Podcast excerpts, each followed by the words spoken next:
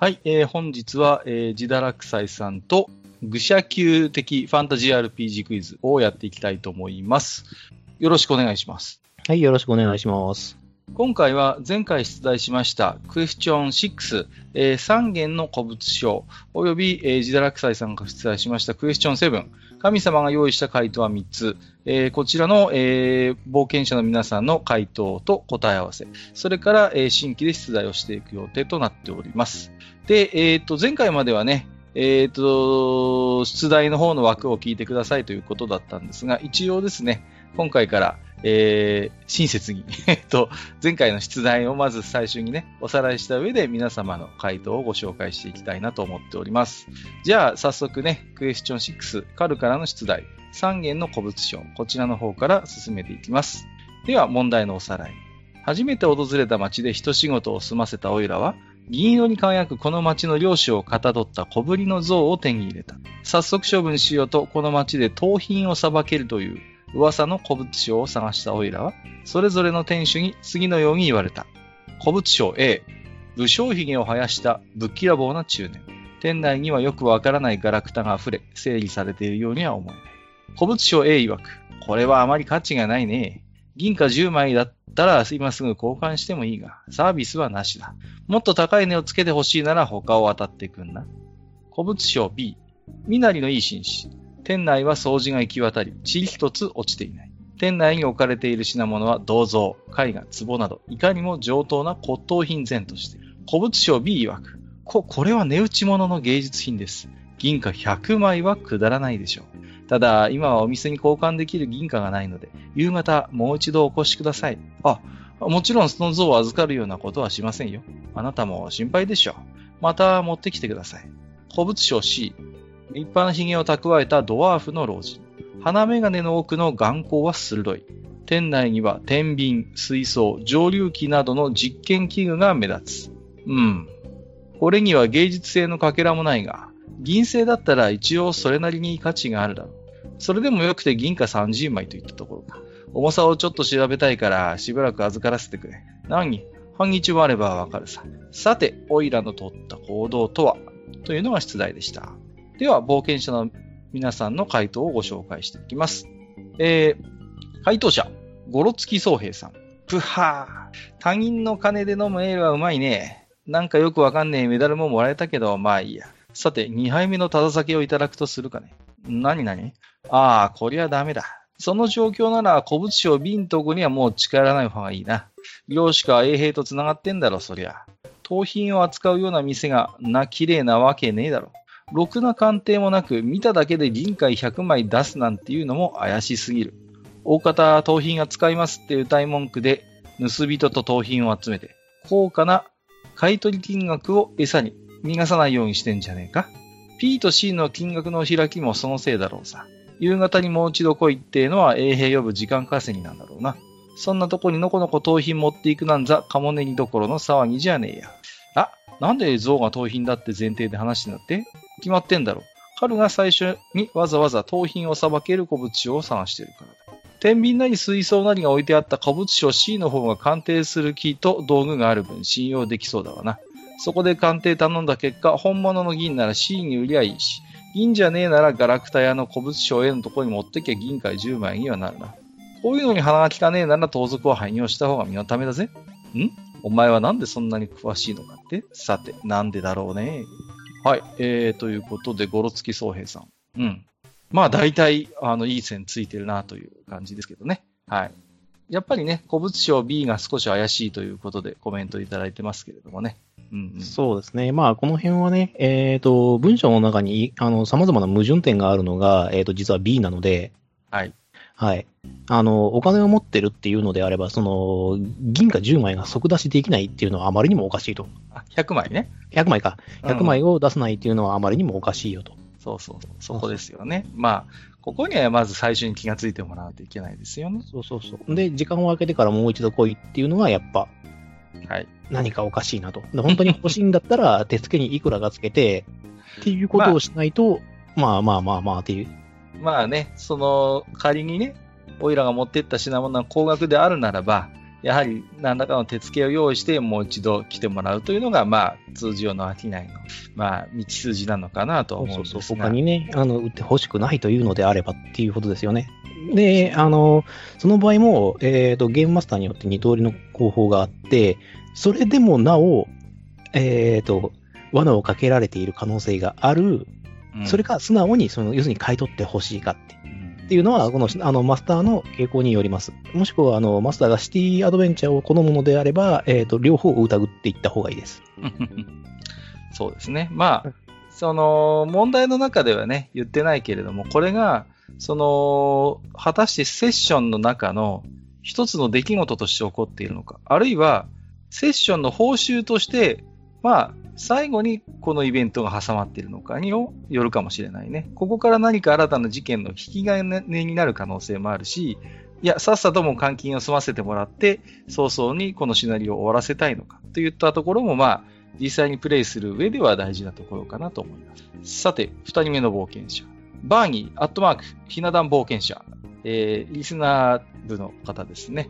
はいえー、お便り、ツイッター投稿文。1件目の藁でできた古物商と2件目の木で作られた古物商は吹き飛ばされてしまうから、3件目のレンガの古物レンガの古物商が正解ねっていうことで、えー、なんていうのはもちろん冗談よということで、えー、お手紙。こ ここから続き。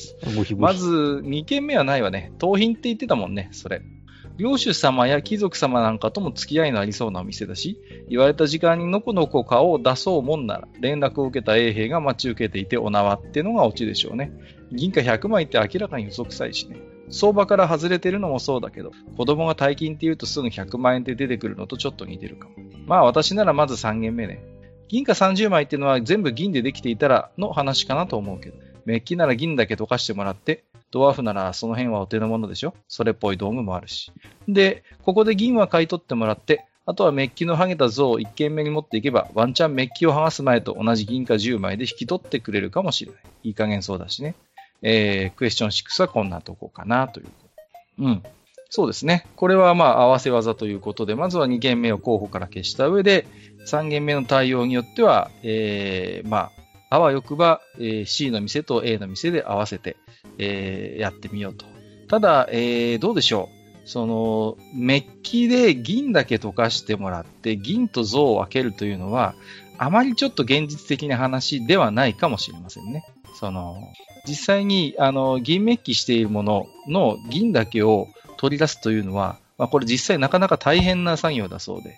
はい。というのは、銀そのものを、あれですよね、削っちゃった方が早いですよね。そうなんです。これですと、ずりずりずりずりってやった方が。そうなんです。で、銀だけわざわざ溶かすっていうことは、要はそのですね、溶媒になってしまってるわけなんですね、銀が。だからそれを還元の反応が必そう要だそうそう。さらにそれを銀から、銀だけを取り出すのに大変な手間がかかるので、それをやってる間にもう手数料で全て、えーそれこそ文字通り、えーお金を溶かしてしまう可能性もある。となると、まあ、ちょっとね、メッキで銀だけ溶かして、銅と銀を分けるというのは、まあ、面白いアイデアではありますが、ちょっと大変かもしれないというところがありますかね。ですね。あと、あの、1件目は別にね、いい加減っていうわけではなく、えーおそらく、行ったら楽しい店なんですよね。そうそうそう。買いに行く、何かを買いに行くには。そうなんです。そういうお店だと思います。あの、買い叩いてるわけじゃなくて、あの、ああいう人たちでやってる古物商で、こういう、まあ、買い叩かれてるっていう感覚なのかもしれないですが、えー実際にはその、まあ、うちら商売やってますからあれですけど、そんなね、クソ高い仕入れなんかできないんですよ。いつ履けるかわかんないようなものに対して。そうそうそうそう。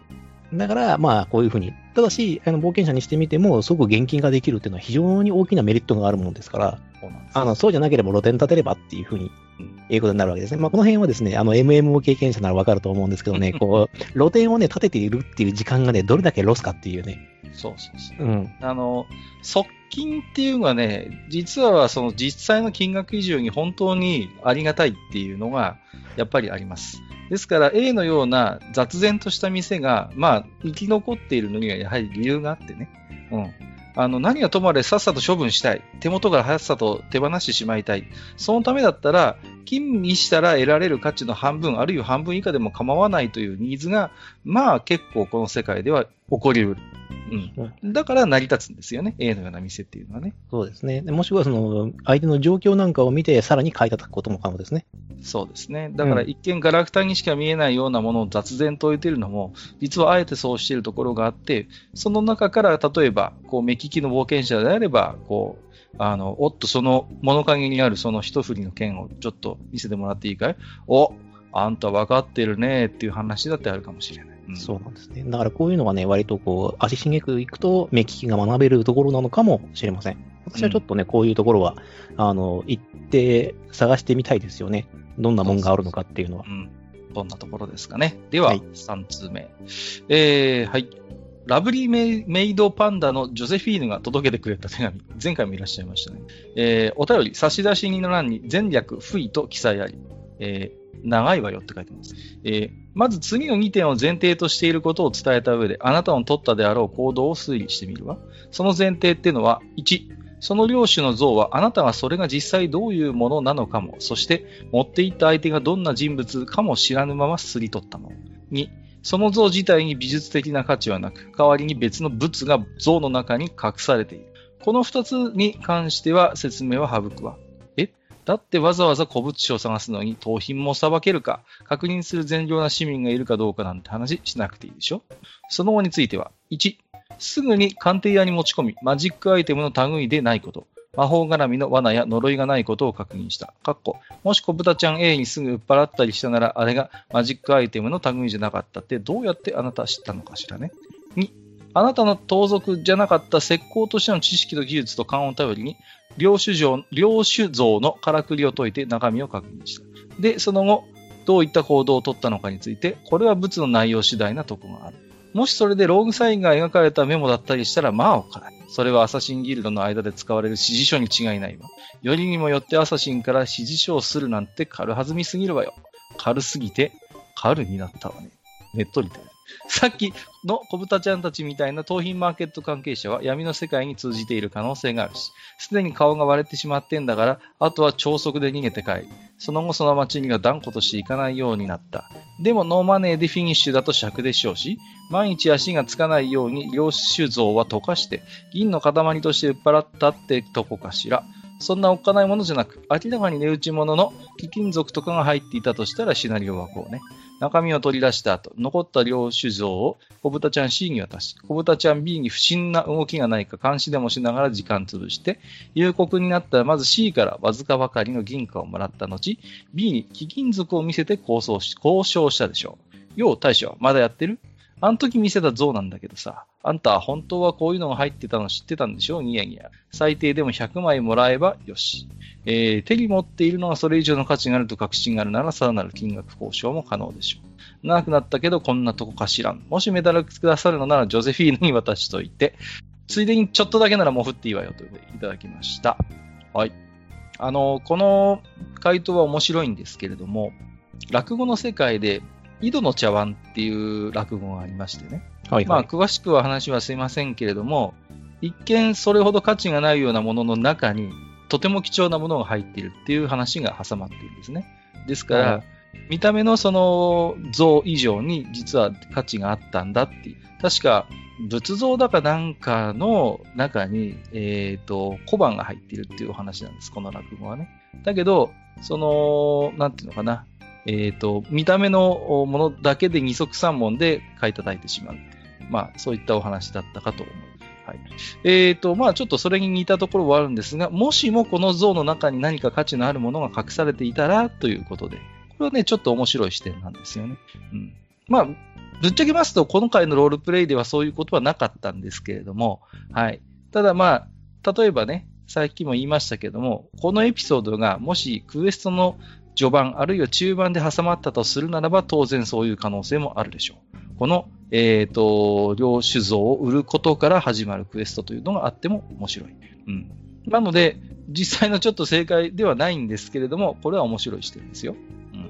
ただまあ、その像の中に空洞があったとして、はいあの、密閉、まあ、されていて、その、まあ、さすがにカランカラン言うようなものではないだとしても、うんあの、鑑定士のうちの二人がスルーしていて、一人だけわかるっっていうのはちょっと不自然かなと思うんですよね。そうですね。はい。仮にも古物商、あの、盗品を扱う古物商と言っているわけだから、まあ当然そういう可能性も含めて、まあ、あの、大体鑑定すれば分かってくるものになるかと思うんですね。ですから、A、B、C とも特にそういう反応がなかったということであれば、まあちょっとこの線は薄いのかなということも言えると思い。そうですね。もしそうであるならば、例えば A は、あの、店番をしていた坊主で、よくわからないけれども、銀銀貨10枚だったら僕の責任で買い取ってもいいよっていうような、そうですね。うん、言い方とかをして、で、えっ、と、C に関しては、うんちょっと軽減そうな顔をしていいるけれども、まあ30で買い取ろうとうんうんうんいうような、こそうですね。う。まあ、もし実際の ロールプレイならば、何らかのヒヒントやサインがあったかもしれない。こういうお話であればね。んそうそう、いところちょっと間があるとかね、そういうのそうでで、すね。うん。うんまあ、特に今回はそういう素振りはなかったので、まあ、やっぱりあくまで、えっ、と、見た目通りの一応ね、中に何かが入っているということでは、まあ、ないということを、まあ、想定した方がいいんでしょうん、ですね。で、あと、まあ、これ、クソメタなんですけど、あの、超絶メタなんですが、あの、もし、その、中に入っている貴金属っていうのがあるんだとしたら、それはおそらくシナリオ上のキーアイテムなんで、あの、古物商3人も紹介しないっす。う。そうですね。はい GM としての立場であれば、わざわざこんなことはしないでしょう。しないっすね。次行きます。えー、木蓮さんですね。はい。社会がステイホームを選択してしまった。それで愚者の冒険者たちが過去の冒険譚を披露しているのを耳にしてしまった。私も時間ができてしまったから質問について考えてみるとしよう。付け加えるが、閣下たちを愚者と言っているわけではないから誤解するの。そうだぞ、俺たちは脳筋だぞ。いいね。え？えクエスチョン6についてだが、直感的に私なら C の古物商を選ぶ。だが、質問は閣下が選んだのはだったな。名を名乗ってなかったが、私はダンジョンズドラゴンズ世界から来たハーフリングで女盗賊のモクレンさん。昔の名前は忘れてしまう。レベルは3。30年以上も昔に冒険から足を洗って。いつも冒険の最後は宝箱を持って逃げるのが常習だったのよ。うん、危険そうだろうか。閣下は見えっ張りそうだからな。A ではない。でも度胸もなさそうだから B でもない。捨て台詞で A から C でもない。と言っていたが、優柔不断だからあり得るが、それが盗まれたってオチも考えた。だが、手堅い感じのする C を選んだと思うよ。盗賊の直感だがね、ということでした。うん。許さんぞ。経験値泥棒と宝石、あの、大財宝泥棒は許さんぞ。許されん。特に、特に D&D は許されません。D&D は許され ん。本当に許されん。だって何にも得られないんだもん。そうなんです。はい。無になりますからね。無理だからね。無な、無になります。文字通り。えーと、まあね、点が叩き行くなら C というのは、まあ、あの、非常に、あの、現実的な回答ではあります。はい。ただ、まあ、私は全ての出題が実際のロールプレイ経験から出しているんですけれども、まあ、ちょっとこれもメタ発言ですが、だったら ABC、3つのお店をね、それなりの設定を用意して、えー紹介した意味は何だったんだろうということにやっぱりなるんですよね。ですから、まあ、あのー C だけをね、選ぶというのも、それはもう、まあ、もちろん間違いではないんです。間違いではないんですが、ABC とあるならばというところで、まあ、もう一ひねりあっても面白いのかなとは思います。はい。まあ、僕が見えっ張りなのはその通り。度胸がないのもその通り。セカンドワンさんいきます。はい。えー、前回は外しまくったから、ちっとばっか気を引き締めてやったろうじゃないか。三元の古物商。閣下さんよ。お前さん、その像、どっから盗んだんだ？領主と関わりのあるお屋敷とかじゃないだろうな。さっさと A のおっさんに売っちまって、この町を後にした方が得策ってもんだ。って答えじゃあ面白くないね。A は考える時間を与えず安く買い叩こうっていう腹積もりだ。ってことは C が相場に近いな。B は論外。この国の貨幣価値がよくわからないが、銀貨100枚準備できないって、随分と羽振りの良さそうな割にしみったれてんじゃないかい。嘘だろ本当は町の有力者と繋がっていて、場合によっちゃ客を通報してんだろ。時間稼ぎだ。そこで俺なら C のドワーフに預けといて、暇なら B の古物商の裏口でも見張って、どんな人間が出入りしているか観察するかな面白いじゃん。面白そうじゃん。やばけりゃそんずらさ。え、なら C に預けときゃいいって？よその町で売れって？あ、あ C に預けなきゃいいって？よその町で売れって？よそのおっさんの像なんて売れんのか？まあ銀貨30枚にはなるかもな。はい、ということですね。うん。今度は、えっ、と、まあまあ A、B、C。A をに売っちまってさっさとここから、えー立ち去ったの方がいいだろうという回答ですね。うんまあ、これはこれでさっき言ったように、あの、一つの答えです。はい。ありですね。で、うんそこから先は、あの、足がつかないという。そうですね。盗品であればなおのこと、側近というのは実際の我々の想像以上に実は価値のある、えー取引ですので、えー例えばそうですね。あの、クエストの最後にこういった選択肢が与えられたとするならば、何も考えずさっさと A に払って、きれいさっぱりこの像と縁を切るというのも一つのお話でしょう。だからまあ、これもこれでね、はい。決して外れではない回答にはなりますよ。うんそうですね。で、まあ、シナリオソースとしてもちょっと面白いですしね。実は、あの、A のおっ、A のおっさんが持っているその像っていうのは、今度のクエストで、実はその像を取り返してほしいっていう、もしかしたらクエストが出るかもしれません。それの報奨金が仮に30とか40だった場合、はいはいはい。はい。ねあの、この A のおっさんは、あの、銀貨20枚でですね、この銅像を店に並べることができるわけですね。うん、そうですね。はい。もしくは、この A の、えっ、と、A のおっさんが依頼主になって、これ返してきてくれ。料金は折半にしよう、みたいな。はいはいはい。いうようなこともできるので、まあ、ちょっとしたこう、シナリオのフックにも使える感じではありますよね。はい。多分ね、そういうことがあってもいいと思うんですよね。まあいわゆるその冒険者寄りというか、それよりの、うんうんえっ、と、古物商。そうですね。はい。では、次行ってみますよ。えーと、次は、冒険者名、いおり黒金。はい。最近、なんかファンアートで名前をお見かけした気がします。はい。えっ、と、リスナー部の一員ですね。領主の像か。物品の性質上、盗品が売却できる店であっても、相手を慎重に選びたいな。しかし、どの店も帯に短し、たすきに流し。ジダー殿の助言通り、鑑定の知識がなければ A の店で売ってしまうのが早そうだが、金にならぬな。C の店主は錬金の心得は間違いなくあるだろう。像を預けると軽量だけでなく構造解析を行うだろう。今回は魔術的な品ではなかったようだが、密輸品、金製品がよく隠されるのがこういった像だ。おっと、ここでも出てきました。像の中身による揉め事にも巻き込まれたくないな。B の店や取り扱う店から富裕層との取引がある。そうなると漁師ともつながりがある可能性を考慮せねばなるまい。扱っている品々に対し銀貨100枚の側近払いができるのは物事の釣り合いが取れておらぬ。像は領主から盗まれたもので、金の準備の話は領主に連絡する時間を稼ぐ方便と考えるべきだ。我らは帰り道に尾行されるだろうな。単独行動中や宿を襲撃されるというような危険は避けたい。冒険者である我らは信用を大事にしたい。あまり土地の権力者を敵に回すと、後々の生活や仕事に響くだろう。ということで回答だが、カル殿はどの店にも売らず、像を携えて領主を訪ねたのではないかと思う。結果、やはり盗品であるという話になり、こちらの経緯を説明し、盗んだ本人ではないことを理解してもらった。その上で像は買い取ってもらったか返却し、交渉して真犯人を追うなどの仕事を新たに得ることで、銀貨10枚を超える稼ぎになったのではないかなということで。はい。えーと、これもまあ正解ではないんですが、えっと、シナリオのフックとして使うんであれば面白い展開かなとは思いますが、残念ながら今回の領主の像を盗んだのはカルです。ですので、えー、ちょっと後半のようなシナリオには実際にはならないんですよね。うん。で、やはり B が怪しいということで、はい。うん、この辺はほぼ正解なんですよね。はい。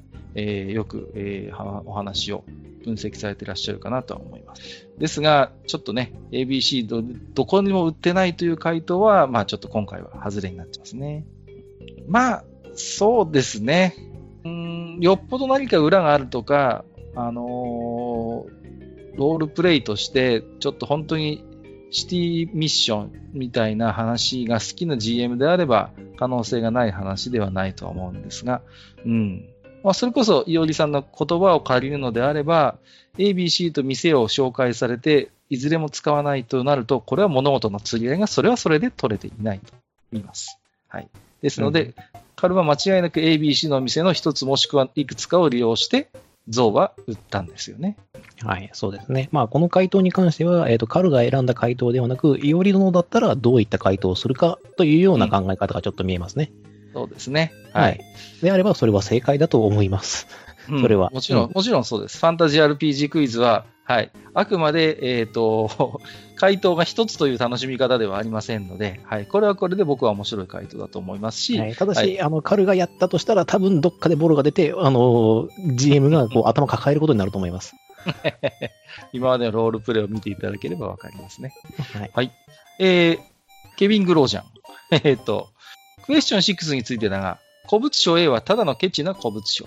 古物商 B は町の公的権力とつながっていて、取り返してほしいと依頼のあった盗品や、盗品と思われる品を見極めてそれを売りに来た盗人を捕まえるのに協力している古物商などだと予想する。おそらくだが、もしもカルさんが像を売るために後、後で、その古物商 B の店に戻ると、怪しい奴が領主の像を売りに来たと通報を受けた衛兵が待ち構えていたんじゃないかな。ああ、古物商 C は町の両親に恨みがあって、何かしらの罠的細工を施してから領主のもとに返して、領主を困らせてやろうという算段だったんじゃないかな。ということで、彼さんの取った行動は僕的に2つに絞られる。1つ目は、冒険者ギルドに行って、その像を探して取り戻してほしいという依頼がないか調べて、もしあればその依頼を受けて達成させたという。二つ目は、こっそりと領主のもとに像を返すか。像を持ったまま足早に街を抜け出して他の街で像を売って事なきを得る。シンプルに考えるとこんな具合だよということでした。はい。まあ、これもね、ちょっとまあ、えー、古物商 B の、えー、と、分析については非常に的確なんですが、えー、回答についてはちょっと違うんだよね。うん。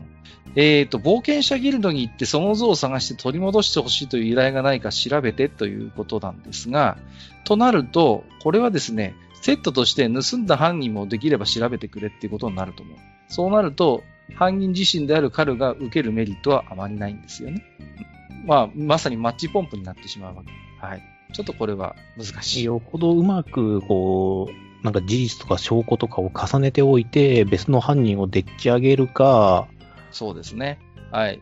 もし一つ目のミッションを安全にクリアしたいとするならば、申し訳ないが犯人役の誰かをでち上げないと、えー、後々に禍根を残すことになります。架空の人物というふうになるんですが、うん、ただ、あの、一つね、まあ、もしその狩るっていう前提でやるのとするならば、あの、種族も揃えないとおかしくなってしまうと。うん。部分があると思うんですよ。あの、物的証拠が何一つ残ってないというような完璧な盗みっていうのはなかなか存在しないので、うん。となるとやっぱり魔法の力とかを頼らなくちゃならなくなってくるので、まあまたそのファンタジーや RPG のクイズって難しいんだよね、その、あの、事件的なやつって。あのさ、嘘、嘘バレるしさ、一発で。そうそうそうそう。本当に、ね、やるもんだね。だから、一つ目のもしね、ミッションを受けて、途中で万が一、寒波の呪文でも使い割れるものなら、そうそうものなら、ピッカピカ光るやつがね、目の前にいてね、ん？どういうことかなって言って、あの、ちょっとね、イエス、ノーで質問して、あの、君犯人って言われて、いいえって言われたらピカーって光ってしまうっていうね、はい、このね、やばさ加減。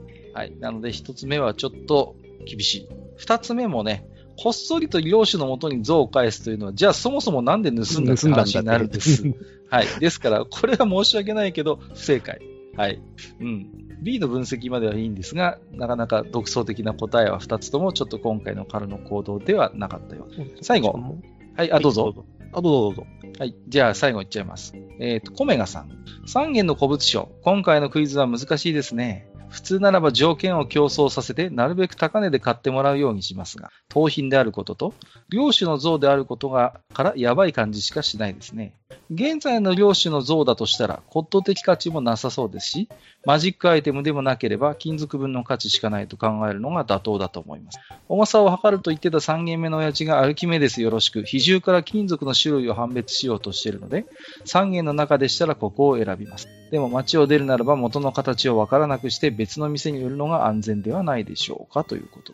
はい。コメガさん、コメント、回答短いんですけれども、結構鋭いことをご指摘されてます。3軒目の親父の、えっ、ー、と、分析については、これは本当にポイントが高い。そう。私は、えっ、ー、と、水槽という言葉をね、えー、確か口にしていたはずです。問題の中でね。はい。はい、そこで、えー、コメガさん、ピンとひらめいたんですね。はい。確かに3軒目の親父については、えっ、ー、と、金属の比重を、えー、判別して、えー、この像の素材そのものの価値を調べているということがやはり想像できるんですよね。ですので、えー、きちんとその水槽という、えー、単語に着目。今回、そこにね、えー、きちんと反応、まあ、あのはっきりと反応していただけたのはコメナさんだけでしたので、ここはちょっとね、あの、ポイントが高いかなと思いますよ。はい。さて、では、えっ、と、回答発表でございます。まあ、いつも言ってますようにね、ファンタジー RPG クイズの回答はいつ、あくまでもその時の、えっ、と、ロールプレイの回答例でございますので、必ずこれが正解であるということではありません。あくまでその時に彼が取った行動、閣下が取った行動が答えになります。まず、えっ、と、みんなが指摘しておりました古物商 B につきましては、やはり、えっ、と、町の貢献力とつながっていたというのがその通りだったり。何々の証拠が、えー今現金は手元にないので、もう一度持ってきてください。で、もちろんそのような、像を預かるようなことはしませんと、えー古物商 B は言っていました。これが何を意味するのかというと、盗品と盗人が、えーセットでまた来るということを、えー想定しているんですね。動かぬ証拠を持っている盗人をとっ捕まえるのが一番手間がかからないから。ですから、古物商 B は一旦像をお預かりしますということは言わなかった。はい。ですので、まあ、差し詰め、今回 B には近づきませんでしたけど、その後、また B にのこのことこの像を持っていったとするならば、動かぬ証拠を持った盗人の容疑者として、おそらく彼は捕まっていたんでしょう。はい。さて、では彼はどういう行動をとったの？か。はい。えー彼はですね、まず古物商 C に行って、えー銀貨5枚で鑑定書を作ってもらうように依頼をしました。はい。その結果、えーこの、えー像には、ドアえーと、古物商 C の分析の通り、美術的な価値には全くないということがわかるんですけれども、えーと、純銀の像であるということが証明できました。で、そこでそのまま古物商 C に売ってしまってもよかったんですけれども、えーと、そこで古物商 C には鑑定書だけを銀貨5枚でお願いをすることにしました。それで、これは純粋な銀製であるとえいうことで証明をしてもらったんですね。その後に、えー私はその鑑定書を添えて古物商 A に持っていきました。はい。古物商 A は、えー若干、えー回答でも触れましたけれども、一見雑然としているようで古物商の扱いには慣れている店です。そして、えー側近であるということも含めて非常に安心して取引のできる、えー古物商と判断をしました。で、実際にこの古物商 C の鑑定書を添えて、古物商 A に持っていったところ、古物商の絵の目 A の目の色が変わったんですね。はい。お前はよくものが分かってるじゃない。ここそこまでしてくれたんだよ、しょうがね。えー、その、信用の度合いにも、えー、まあ、考慮に入れて、えー、鑑定書代の5枚を色をつけて、今回は35枚で引き取ってやろうということで、えー、閣下は古物商 A に銀貨30枚でこの像を売ることができました。はい。まあ、後々にね、えーこの古物商 A とは、えーその後も何かと付き合いがある、えー非常に、まあ、貴重な、その、なんていうのかな、取引当てとして、まあ、長く付き合いをしていくことになります。はい。ということで、正解は、古物商 C に鑑定書を書いてもらい、古物商 A に鑑定書付きで、盗品の像を売ったというのが、実際に彼が取った行動でございました。まあ、ですので、えっ、と、今回、ま、皆さんの回答をざーっと見ておりますと、まあまあ、結構いい線を言っている方が多いかなと思いますね。はい。うーん、でですね、非常に独創的な回答もあって、えー面白かったんですけれども、今回はそうですね、うーん、そうだなどうしようかな。うーん、まあ、今回は、うん、そうですね、セカンドマンさんですね。面白かったんで、えー、で、まあ割と正解にも近いところかなと思います。はい。ですので、えっ、と、セカンドマンさんにハヌーマメダルを1枚進呈したいなと思っております。はい。えー、ジダーさんは何かコメントありますか？そうですね。まあ、いろいろとこう、文章でしてみて、こう、眺めてほしいっていう風に言ったのが私のポイントだったと思うんですよね。まあまあ、私あの時には答え知らなかったんですけども、私の独自の、えっ、と、これ言っちゃってもいいですよね。あの、これ、出題された後のそのアフタートークで俺当ててるんですよね。あ、出てます。はい。はい。正解は出ました。さすがですね。みたいなんで、で、そういう時にはどうすればいいかっていうことなんですけども、まあ、えっ、と、これ A と C は、えっ、と、こう言ってるんですよね。えっ、と、美術的な価値が、要するに価値がない。A は価値がない。で、えっ、と、C は美術性のかけらもないというふうに言ってるんです。ということは、やはり B と矛盾するんですよね。うんで、B は、あの B は矛盾点が2個あるんで、ここはもう利用してもしょうがないんで、もう即削除。うん危ないと。はい明らかに危ない。で、じゃあ C は何なのか、A は何なのかということを考えてみるとですね、どちらかというと C は、あのーなんだろうな、アルケミストに近いようなはいはいはい。うん、立場の人間なんだろうなっていうのは、まあ、まあ、メガネっていうのと、天秤、水槽、蒸留機っていうその実験器具があったっていうことからか考えれば、えー、と、答えに近づけるんじゃないかなと思います。ですから、あの、単純に C を選ぶでも正解だとは思います。うん、もちろんそこで売っ払ってしまってもいいんだよね。うんはい。で、まあ、ただね、その、実際に、あの、なんていうのかな、古物商 C というのは、まあ、その後のミッションでわかるんだけれども、そういう、まあ、主に、古物商その、古物そのものの取引というよりは、やはり、その、そのものがどういうものであるのかを調べる鑑定及び鑑定書の執筆が主な、えっ、と、業務になっていたような古物商 C というのはね。うんうん。ですから、まあ、あのー古物商 C にそのまま売っ払ってもいいんですが、まあ、せっかくなので、えー C にはそういう鑑定書を書いてもらって、それを持ってった後の古物商 A の反応の変わり方みたいなところも見てみたかった。ということで、今回、あえてカルは鑑定書付きの、えー像を A に売るという判断をしたんですよね。うん。そうですね。まあそうすると、まあシナリオソースにも主役あの A が実際腕のいいあの古物商であるという証明にもなりますんで、これで A に持ってって、なおかつ値段が20しか上がらなかった場合は C に売りゃいいんです。そうそうそうあの A が信用できないという話なので。うん。だから A の古物商をちょっと見極めたかったというところなんですが、はいまあ、あのオイラは今回 C の鑑定書を持ってって A に売って、A が35枚で買い取ってくれた。ということは何を意味するか。古物商 A、古物商 C、それぞれに信用のできる古物商であったということが、これでわかるんですね。はい。そうですね。お互いにまあ顔をつなげることができて、まあ C にしてみても、まあ私の使い方をよくわかってるよねと。そうですね。はい。はい結果的に、各カルは、まあ、古物商 A、C、それぞれの古物商とつながりを持つことができたということになったので、まあ、その時のカルの判断としては、やはりこれがベターだったんだろうということでございます。はい。そうですね。で、もしあの if のストーリーで、ゾーンの中に何か、えー、と貴金属があった場合、C に売りましょう。確実に C がクソ高く買ってくれます。はい。ということで、じゃあ、えっ、と、じゃあ、ジダー枠でもう一枚、羽馬メダル誰に差し上げるか、もし、誰にやっいらっしゃるいや、まあ、これはコメガさんでしょうね。あの、はい重さをはか、そのアルキメデスよろしくっていうふうに、まあそこまでちゃんと書いてあるっていう、まあ単純にあの、えっ、と、金額でやっぱ C に選んじゃうっていうふうに書いてあるんじゃなくて、えっ、と、鑑定をしてもらってからそういうふうにして、まあ3件だったらここを選びますっていう理由がはっきりしてるのはとてもいいと思いますので、回答としても、まあ、ほぼ正解に近いというか、別にそれでも構わないという。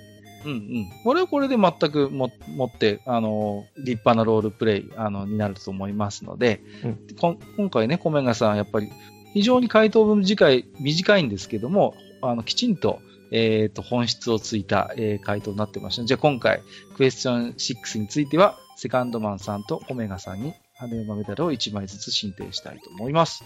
ははい。ででは、あはりが、とうございます。では、私の方ですね。行きましょういきま。すよ。クエスチョン7。えっ、と、神様が用意した回答は3つ。えっ、と、またダンジョン探索の話で申し訳ない。今度も厄介な迷宮に引っかかってしまったお話。今回の話は非常にシンプルで、いくら進んでも同じ光景が広がり続ける通路に閉じ込められてしまった時のお話。いくら進んでも戻っても同じ光景で参ったね。まあ話ができているということは抜け出すことには成功したんだが、さて、ここで問題だ。俺たちはどうやってこの無限回路を突破したのだろうか。んという問題でしたね。まああ。まあ、この辺もね、よくあるんですけども、これはね、あの、コンピューター RPG でもよくあるんですけれども、コンピューター RPG ではできない突破方法を僕らはやってます。さてさて、じゃあ冒険者の皆さんの回答を見てみましょうか。はい。で、まずは回答者、えっ、と、ワケアリー・ニーハオさんからですね。うんえっ、と、フレディのあの仲間の女冒険者さんからです。はい。えーいきますね。こんなの簡単ね。この人たち自分で言ってたでしょう。殴って解決すればいいと思ってる連中だって。それが正解の通り？じゃあ答えはシンプル。回廊を殴って破壊して脱出したよ。それが床か壁か天井かね、三択になっているでしょ？でも脳筋すぎて一度のパンチで天井壁床全部壊さなきゃいけないって思っていったんじゃなかったから時間かかっちゃったのねっていうね、そういう回答いただいております。いや、まあまあ、シンプルではありますよね。はい。はい、はい。でこれはね、ちょっと連続して読みたいんで、ちょっと連続して読みましていただきますけど、えっ、と、次の回答者はバーにひな壇芸、えー、と冒険者さんからいただいております。えっ、と、クエスチョン7はさっぱりわからない。最近、えー、と読んだよあの書物だと、鳩を召喚して脱出してたけど、ああ、まあそういうのもありますね。うん。ああの、異世界、異物を召喚することによってっていう。これは、まあいいでしょう。まあシンプルなもんだし、時にはシンプルに考えることも必要ね。1、壁をぶっ壊す。2、床をぶっ壊す。3、天井をぶっ壊す。俺たちどれだけ脳筋だと思われてるんだ。な ね、あの、破壊なくして想像はなし、あし、あの、悪しき古きが滅さねば誕生もなし、時代を切り開く勇者だれ、と、かつての破壊王と言われた三重士の一人も言っていたわ。橋本かな？えー橋本です。言葉の意味はわからんけど、すごい自信よね。というわけで、この、この3つでファイナルアンサーということですね。時が来たとか言ってたんでしょうね、きっとね。この時にね。そしたら後ろでちょっとあの、笑いを我慢してやるわ。そうそうそう。それだけだとか言って いやいやいや。え、まあ何言ってんの？お前って、その、そんな表情してちょっと笑いを抑えるわ、俺は。またそういうね、プロレス知らない人がわかんないネタを振らないそうやって。えーと、まあね、ほぼこの二つは同じ答えではあるんですけれども、うん、じゃあ果たしてこれが答えだったとしてクイズにするかねっていう話になるんですよ。はい。面白いけどね。まあ、あれですね。あのー、一つこう考えなきゃいけないのは、あの、クリアまでこう1時間かかってしまったということなんですよね。うん、そこを考慮すると、この答えだったらどう考えても30分もロールプレイかかりませんので、はい。はい。なぜそれだけ時間がかかってしまったのかという根拠がちょっと薄いかな。うん。ですね。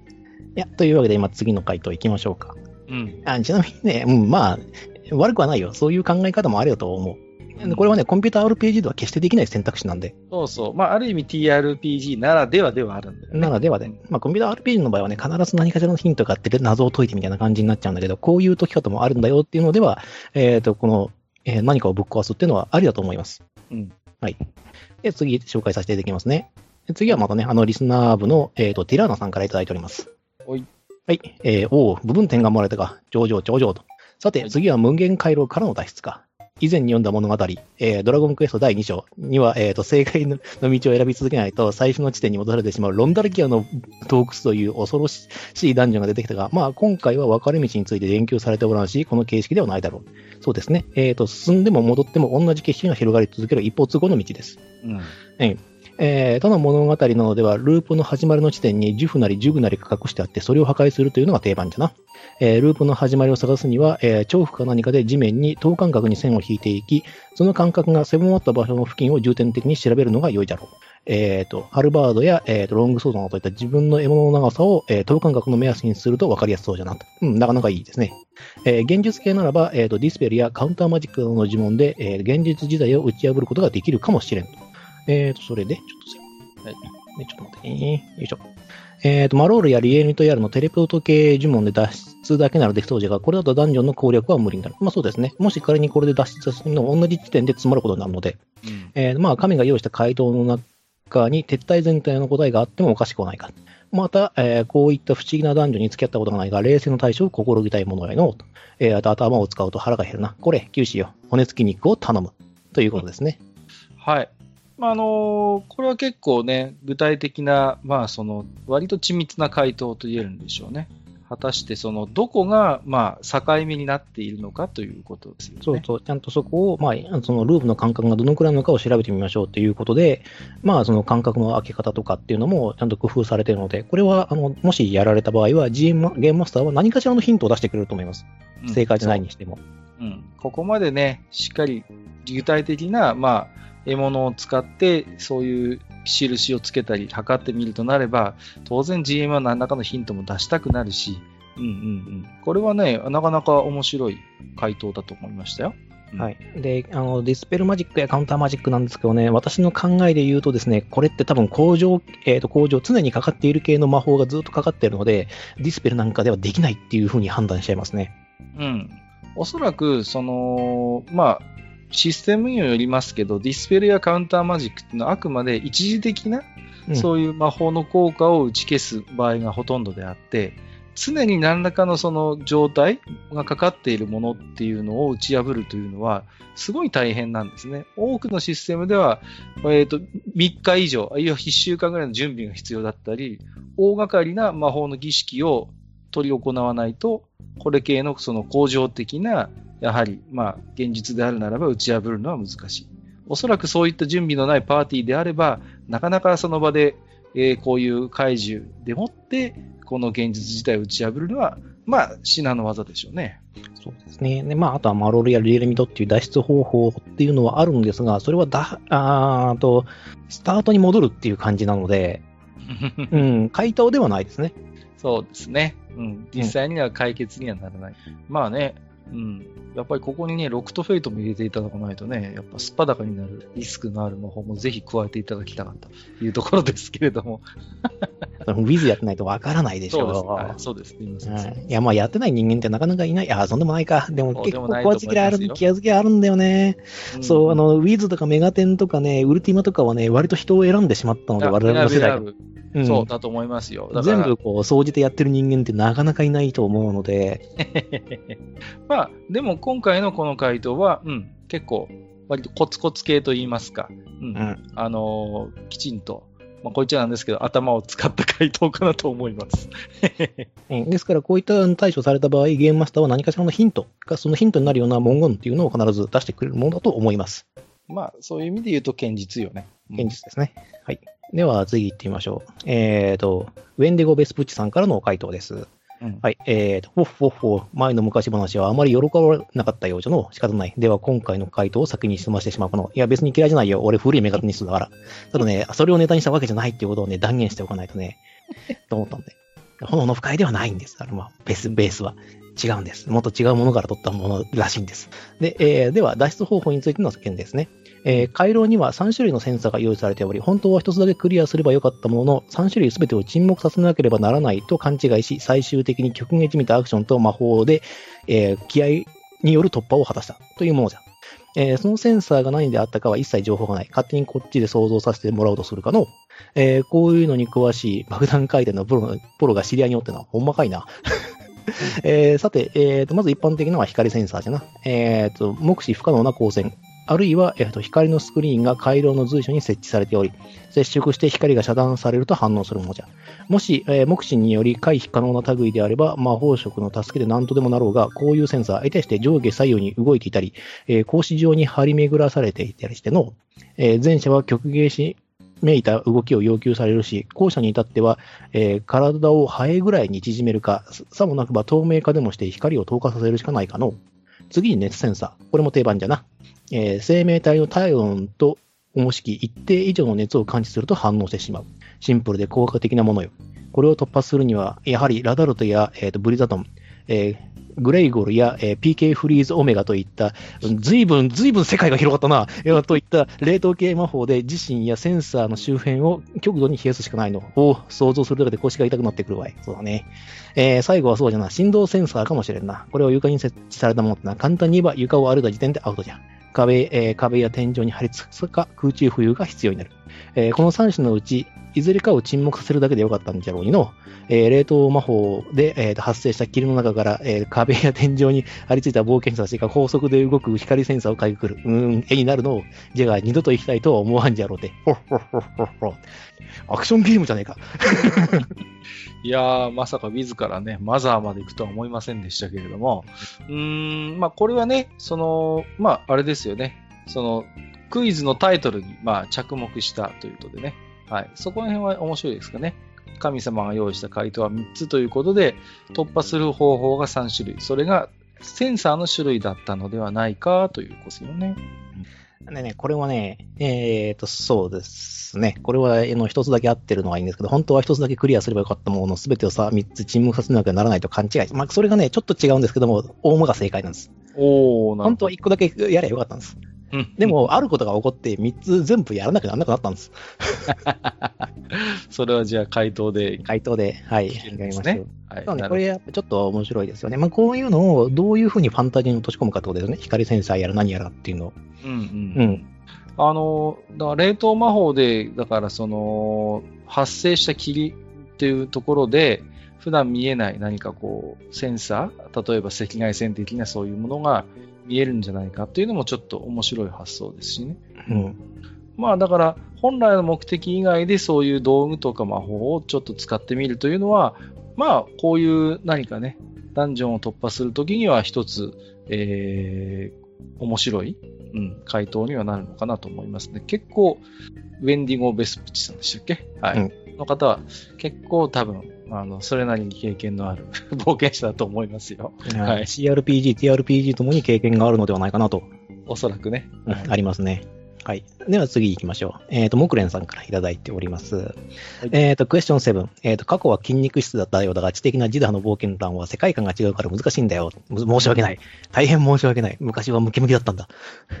えっと、一般論でしか答えられないが、いろいろとダンジョン回路の秘密を探りつつ、何度も何度も入り口付近に戻されたことが目に浮かぶよ。途中、宝物は手に入れたんだろう。ただ、ボスにたどり着けなかったのは本人も言っていたが、すべての仕掛けを暴かないとクリアできないと思い込んでいたのだろうね。うん GM というものはせっかく用意した物語を披露したい種族でもあるからね。それは間違いないです。はい。えーと、余計なことをせず素直に進めばボスに直行する仕掛けだったんだろうな。余計なことをすることがいかに危険でスリリングかは理解できる。小1時間ほどのやりとりで脱出したということは、どちらかというと冒険を諦めたという意味なんだろうと思ったよ。以上が私のロール経験からの直感だな。えー余談だが最近、えっ、と、 Zoom で、えー、ポッドキャストに参加したが、TRPG に向いていると思ったよ。チャットや画面も音声もあって良いね。えープロじゃないと40分の規制はあるが、何度も繋ぎ直せば無料だし、外国からの接続もタイムラグがなかった。さて、ロートル冒険者は家でじっとしてるとしようか。では、またっていうことですね。ありがとうございます。まあ、前半のその予測というかは、まあ、さっきのベスプッチさん同様、まあ、いい線ついてるんじゃないですか、ここは。うんうん。あと、やっぱり GM という種種族がどういう種族かというところから、えー想像を働かせるというのも、まあまあ面白いけど、まあ、探索を諦めたか否かというところの可否ですね。うん。脳筋な俺たちが諦めるわけないじゃないですか。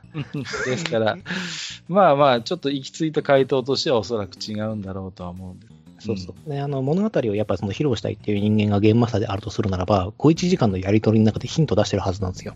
要するに進ませようとすようんうんっていうふうにするので、まあそうとないとね、あの、それからの展開全部やらなきゃなくなるんで、そうですね。はい。ですから、まあまあ、ね、ちょっと最後の行き着いたところはちょっとあれですけど、まあまあ、前半の分析はまあ、いい線ついてるかなとは思いますね。はい。あとね、なんかズームでポッドキャストに参加したがっていうことでね、はい。もう画面の共有なんかもできるみたいですし、もしかしたら相性はいいのかもしれませんよね。うんまあ実際やるとなるとね、あの、表情とかっていうのはね、非常に大きな情報になりますから、そうそうそう。まあだから、仕草とかね。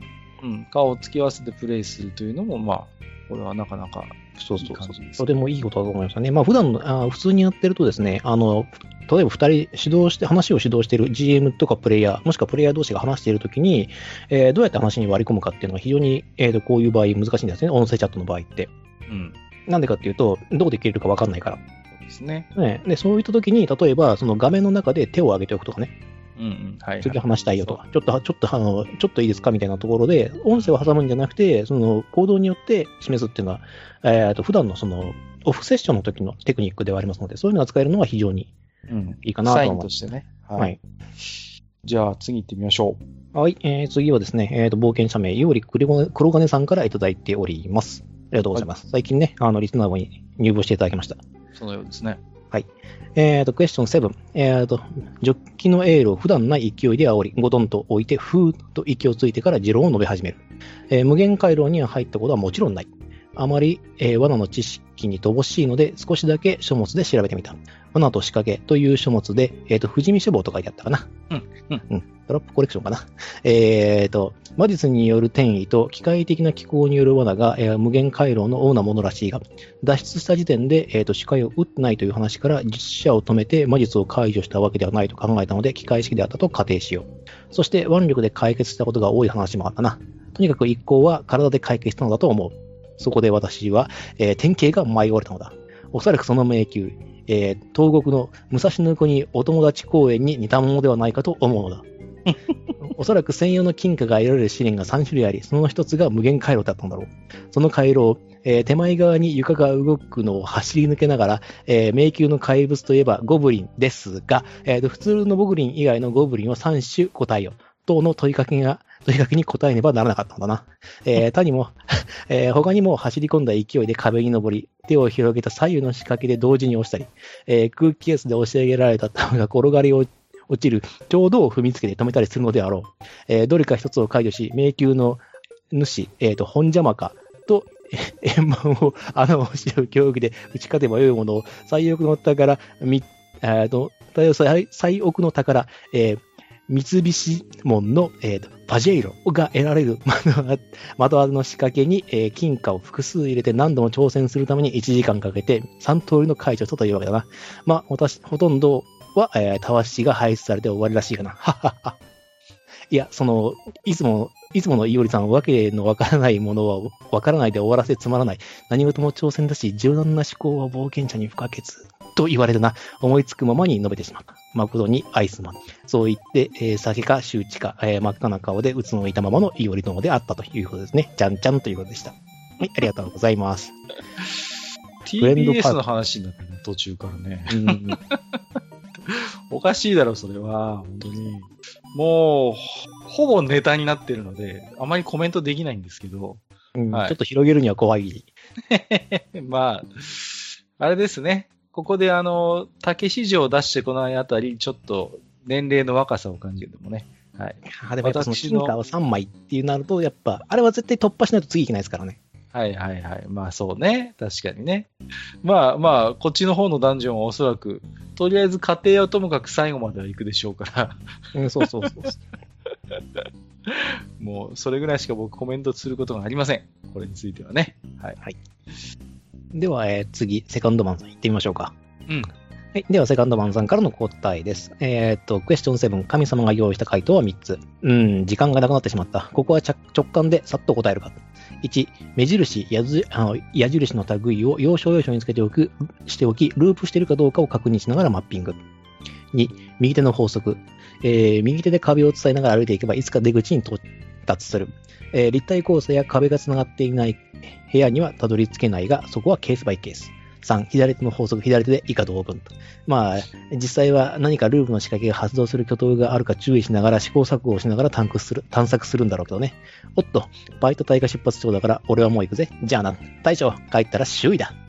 ということでいただいております。はい。まあ、あのー、そうね。えー、目印をつけながらね、ループしているタイミングを、まあ、あのー、調べるというのは非常に現実的かなと思います。はい。右手の法則、左手の法則は、うーん、どうでしょう。あまりこういう無限回廊のダンジョンを攻略する上では、あまり有効な手段ではないのかもしれませんね。うん、そうなんですよね。あの、悪名高きロンダルケアはね、どっち、あのどっちでも攻略できるようになってるんですけどね。うん。まあ、ただ、そうですね。例えば、まあ、本来の意味の右手の法則、左手の法則ではなくて、壁をまあ、そうやって触って、まあ、少しこう、調べながら、どこかで違和感を感じるところがあるっていうような使い方をするならば、有効な手段かもしれませんね。どこかのタイミングで、あ、ここで、これきっかけでループするとか、何かそれこそさっきの話ではないけれども、センサー的なものを発見する可能性もあるかもしれない。うん。そうですね。まあ、ただ、この子に関しては、まあ、その解決方法にはなってないかなというのはありますね。確かにね。うん。うんもうちょっとね、この先の話を聞きたかったですね。はい。強いて言うならね。そうですね。はい、はい、えー、では次ですね。えっ、ー、と、ケビン・グロージャンさんからいただいております。うん、えっ、ー、と、クエスチョン7は正直言って全くわからない。えー、当時は、えー、脳が筋肉でできたというジダーさんのことだ。おそらく天井、壁、床、すべすべてを、えーと、外に出るまで破壊し続けて、その無限回路を抜け出したんじゃないかな。だから、俺たちどれだけそんなに、あのー、何あれだと思ってんだ。もう少し真面目に考える。だって、俺の、僕の足りない知識ではこれ以上の回答ができないんだ。っていうふうにいただいております。はい。最初のお二方と一緒ですね、これはとね。はい。あのー、もうちょい考えてくれ。さすがに、あの、脳筋であること、脳筋であることは一切否定しないが、これだとちょっとね、はい。クイズになりませんので、うん、はい。じゃあ最後の回答もいっちゃいましょうか。はい、えー、最後の回答を行かせていただきます。えー、コメガさんからいただいてます。えー、神様が用意した答えは3つ。無限回路とは厄介ですね。えー、まっすぐな回路で、えー、前後にループしているのであれば、どっかに魔法的に転移する場所があるのだと思われます。その場所を見つけて、魔法装置があればそれを破壊。純粋な魔法であればディスク、ディスペルマジックで解除を試みます。問題はその場所の発見方法ですが、えーと、ろうそくや、えー、チョークで、えー、壁に線を、ろうそく。あ、ろう石か。ろう石やチョークで、えーと、壁に線を描いて、えー、一瞬の大まかな距離を確認します。まあ、ループが短いと仕掛けがバレやすいし、長すぎると作るのは大変なので、ほどほどの距離じゃないかなとは思いますが。その後は、えー、適当なアイテムを置いた後、物品探知の魔法で、そのアイテムを探知します。その状態で、えーと、廊下を進みますと、転移した段階で、えー探知している方向が180度変わるはずなので、そこにあるループの原因を何とかするか、ピッケルで抜け道を作ります。長い上にこんな解決方法しか思いつきませんでした。ご容赦くださいませ。ということですね。はい。うん。どうですか？なかなか、でも。えーとですね、先に、えーと言っておきます。これ、正解の一つです。おーはい。そうですね。うん。あのーまあ、実際にね、やっぱりこういうダンジョンに出くわした時っていうのは、まあ、基本はやはりその、どこが境目なのか、どこがきっかけなのかっていうのをやっぱり見極める。で、通常であればそこに何らかのやっぱり仕掛けなり兆候があるはずなので、まあ、それをちょっと注意深くう調べてみるというのが、まあ、王道なんでしょう。うんうんうん。はい。では、そうですね、ちょっと回答に行きたいと思います。お願いします。えーで、回答なんですけれども、はい。えーと、まずこれ、閣下どう思います？三つ、あの、無限回路から抜け出す方法は3つありましたと。まあ、そうですね。難しいとは思います。うん。で、三つね。うん。うん例えば、ここに今回出なかった、うんえー回答として思いついたのは、一つは、どこかでモニターしているかもしれない、その男女の主主に対して呼びかけてみるということが一つあるかなと思う。うんその、うんうん。まあ、あのーちょっとこう、交渉を試みるってことですね。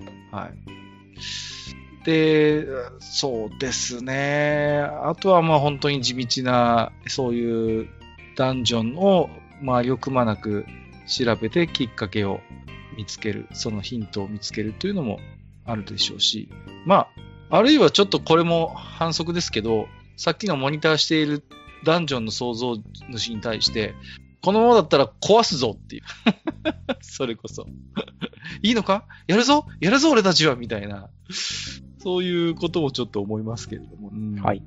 ではですね、えーと、まず我々がなぜ、えーと、まあ、一応ゲームマスターが用意しておられた3つの、えー答えに対して、すべてを答えなくてはならなくなったかっていうことなんそこそこですけどね。。うんはいうん。そこなんですけれどもね、あのね、プレイヤーの一人がね、ゲームマスターにね、こそこそ回してね、こうやったら抜けられるって言ったら抜けられるって言っちゃったんですよ。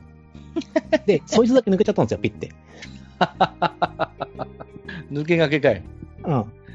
で、ゲームマスターはこう言っちゃったんですね。じゃあ、その方法はもうダメよって。なんでそいつは一人でいなくなっちゃったのよ。私脱出しちゃったのよ。いや、なんか、ちょっと自信がなかったんだと思うけど、はいはいはい。これやったらどうなるって、ちょっとこそっとこう、ここ、あの、耳打ちしたんですよね。うん。でそれで抜けちゃって、はい。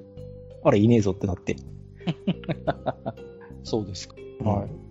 うーん。で、結局じゃあまあまあ、その方法はまあもう潰されてしまったので、残り2つの方法で残りのパーティーは脱出しねばならなその時はならなくなって、で、それが何が厄介かっていうと、あのね、全員耳打ちし始めたんですよ。あれじゃないですか、それ。それこそなんかのは、なんかそんなクイズ番組なかったっけみたいな感じじゃないですか。そう、そうなっちゃってて、で、最終的に、まあ、1個残っちゃって、うんうん。いや、それをどうしたらいいかわかんないみたいなことになって、で、そこで初めて全員協力してっていう話になったんですよね。外部からの声も協あのいいよっていうことになって。で、はいはいあの、結局ですね、その、えっ、と、すべての答えが出るまでに小1時間かかって、あの、別の用途で疲れ切っちゃったんで、一回ちょっとセッションを切りましょうということで、その回はそこで終わっちゃったんですよ。だから、あの、ダンジョン攻略が完全に終わらなかったんですね。まあ、おっしゃってましたね。うんはい。で、まあ、後日攻略することになるんですけれども、あの、まあ、普段使わない脳みそを使った弊害でしょうということなんですけども、では、えーと、回答編ですね。まず、えっ、と、我々が、そうですね、一番最初に耳打ちさやすや、えっ、と、方法というのは、実は二人でやるうん。方法だったんですね。それは、お互いが、えっ、と、戻ると進むを同時に行う。おー。はい。なるほど。えーそれによってループから脱出しました。はいはいはい。で、これで、えっ、と、二人抜けました。うん。そうか。で、えっ、と、残りが三人いるわけです。これのパーティーうんはい。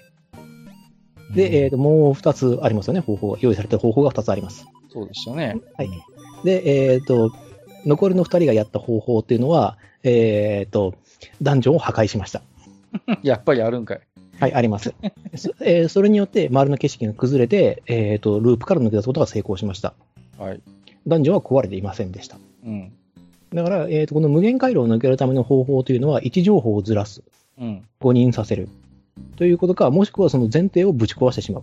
ということができれば、えーと抜けられるということなんです。なので、えっ、と、コメガさんかなが言っていた方法というのは、実は2種類の回答ががあっていて、えっ、と、物品を置いて離れるっていうことになると、えーダンジョンがもしそのアイテムを認識していた場合、うん。あの別方向あの、進むと戻るを同時にやるのと変わらなくなるので、おそらく抜けれます。なるほどね。で、えーともしそのピッケルでそのダンジョンを破壊しようとした瞬間にも、それでも抜けられちゃいます。うんうん。で、最後の方法。これがですね、非常に難しかったです。はい。わかるかって思ったんですけど、えっ、と、最後に残った冒険、あの、僕らのパーティーの仲間はたった一人だけ。で、はいえっ、と、ゲームマスターもさすがに多いんじゃないので、こう言ってくれます。一人でもできますよと。うん。ただし、えっ、と、ダンジョンの破壊はもう出ちゃったし、うん。あの、道を進むと戻るを同時に行うということはもう正解じゃないよと。はい。したので、じゃあどうしたかと。我々考えました。まあ、20分ぐらい考えて、結局も、あの、ダンジョンを壊すかって話になったんだけど、そこから先またさらにね、30分以上かかってしまってですね。うん。うん。えーで出た答えなんですけども、その場足踏みでした。おー、その場でね。その場で足る。でつまり、あの、ま、魔法的な方法で進んでいるわけではないんだけども、足踏みすることによって位置情報を誤認させるという なるほどね。方法を取ると、えっ、と、実はこの無限回路から脱出できました。というわけで、えっ、と、この回答は3つ。えっ、と、進行方向と逆方向に2者が分かれて進むが1つ。で、ダンジョンを破壊するが1つ。そして、その場で足踏みをするが1つです。これが3つの答えでした。はい。なるほどね。うーん、難しかった。さ単て、純に難しかったんだけどね、あのね、3人もね、破壊者が出るとは思わなかったよ、答えの中で。まあでも、あんだけ脳筋脳筋強調されましたらね、やっぱりそういう答えも出ますわな。さあ、じゃあ、羽馬メダルの進呈者を決めていただきましょこれはもう文句なしにコメガさんでしょう。コメガさんね。う。はい。そうですね。まあ、コメガさんは本当に、ですね、今回は手堅い回答をいただいたかなと思います。はい。まあ、正直えー足足踏みは無理かなと思ったので、あの、何かしらの方法で、あともう一人あげるのだとするならば、うーんと、手堅いところで言ったティラーナか、もしくはその回答が面白かった、あの、ウェンディゴ・ベースプッチさんの、どっちかにあげようかなと思うんですけど、どう思います？そうですね。今回は、うん、ウェンディンゴ・ベスプッチさんかな？だったらね。はい。はいい、いと思います。ウェンディゴ・ベースプッチさんにもメガルを差し上げます。はい。そういうダンジョンもありだろうということだけど、テーブルトークで表現するの結構難しいよね、これ。なかなセンサーか、3つってね。なかなか、うん、ファンタジー RPG としてはやっぱりなかなか大変だと思います。ただ、その、いろいろとね、工夫の余地がある提案も面白かったので、うん、これはいいと思いますよ。はい。じゃあ今回、えっ、と、クエスチョンえー7については、コメガさんとウェンディンゴ・ベスプッチさんに、羽馬メダルを進呈したいと思います。ははい回答編は以上です。さあ、今回の出題編に入りたいと思います。今回も、カル枠としてクエスチョン8、ジダー枠としてクエスチョン9を用意しておりますので、冒険者の皆様の、えー、エレガントな回答をいただきたい。では、早速行きましょう。クエスチョン8、閣下の枠。えー、題しまして、ギルドの掟というお話。かつてオイラが拠点にしていた盗賊ギルドで、飲み仲間で何度か一緒に仕事もしたホビットの盗賊がいる。名前をトマスという。そのギルドでは、ギルドが受けた依頼以外の仕事は、ギルドが仕切っているエリアではやってはいけないというルールがある。まあ、闇営業の禁止だ。ところが、このトマスがやっちまった。ギルドの依頼ではない。希少な飲み薬をこの町の城から盗み出した。何でも恋人が重い病に侵され、その薬でないと助からないという話だったようだ。犯人がわからない城では、担当者から内々にギルド長宛てに犯人探しの依頼まで来る始末。幸い恋人の病は癒えたようだが、ギルドに筋を通したいと、トマスは自ら自白して、ギルドの左門会に引っ立てられた。彼にとっては恋人と出会った思い出の街だが、こんな時は裏切り者の刻印を体に刻まれ、追放されるのが習わしだ。さて、左門の様子を傍聴していたオイラだったが、ちょっと起点を聞かせて、トマスの罪を罰金にまで軽くさせることに成功した。ここで問題。さて、オイラはどんな手を使ったのだろうかというのが、カルからの出題。題しまして、ギルドの掟というお話です。さて、じゃあ、まあヒントになるかわかりませんが、何か質問があれば、ジダーから受け付けたいと思います。はい。えっ、と、カルの行動によって、トマスは、えっ、と、裏切り者の刻印を体にき刻まれることは回避できましたか？はい。回避できました。はい。うん。えっ、と、では、罪というのは、ほぼ罰金だけで済んでます？そうですね。まあ、罪が、まあ、一等減じられたと思っていただいている。で、実際トマスはその罰金を支払うことによって、引き続きこのギルドで、えー仕事をすることが許され、まあ、恋人ともその後はうまくいったとのことでした。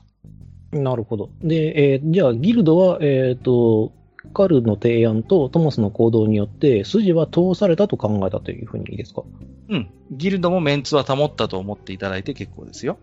なるほど。で、えーそれで、えっ、と、城からの依頼というのはクリアできました？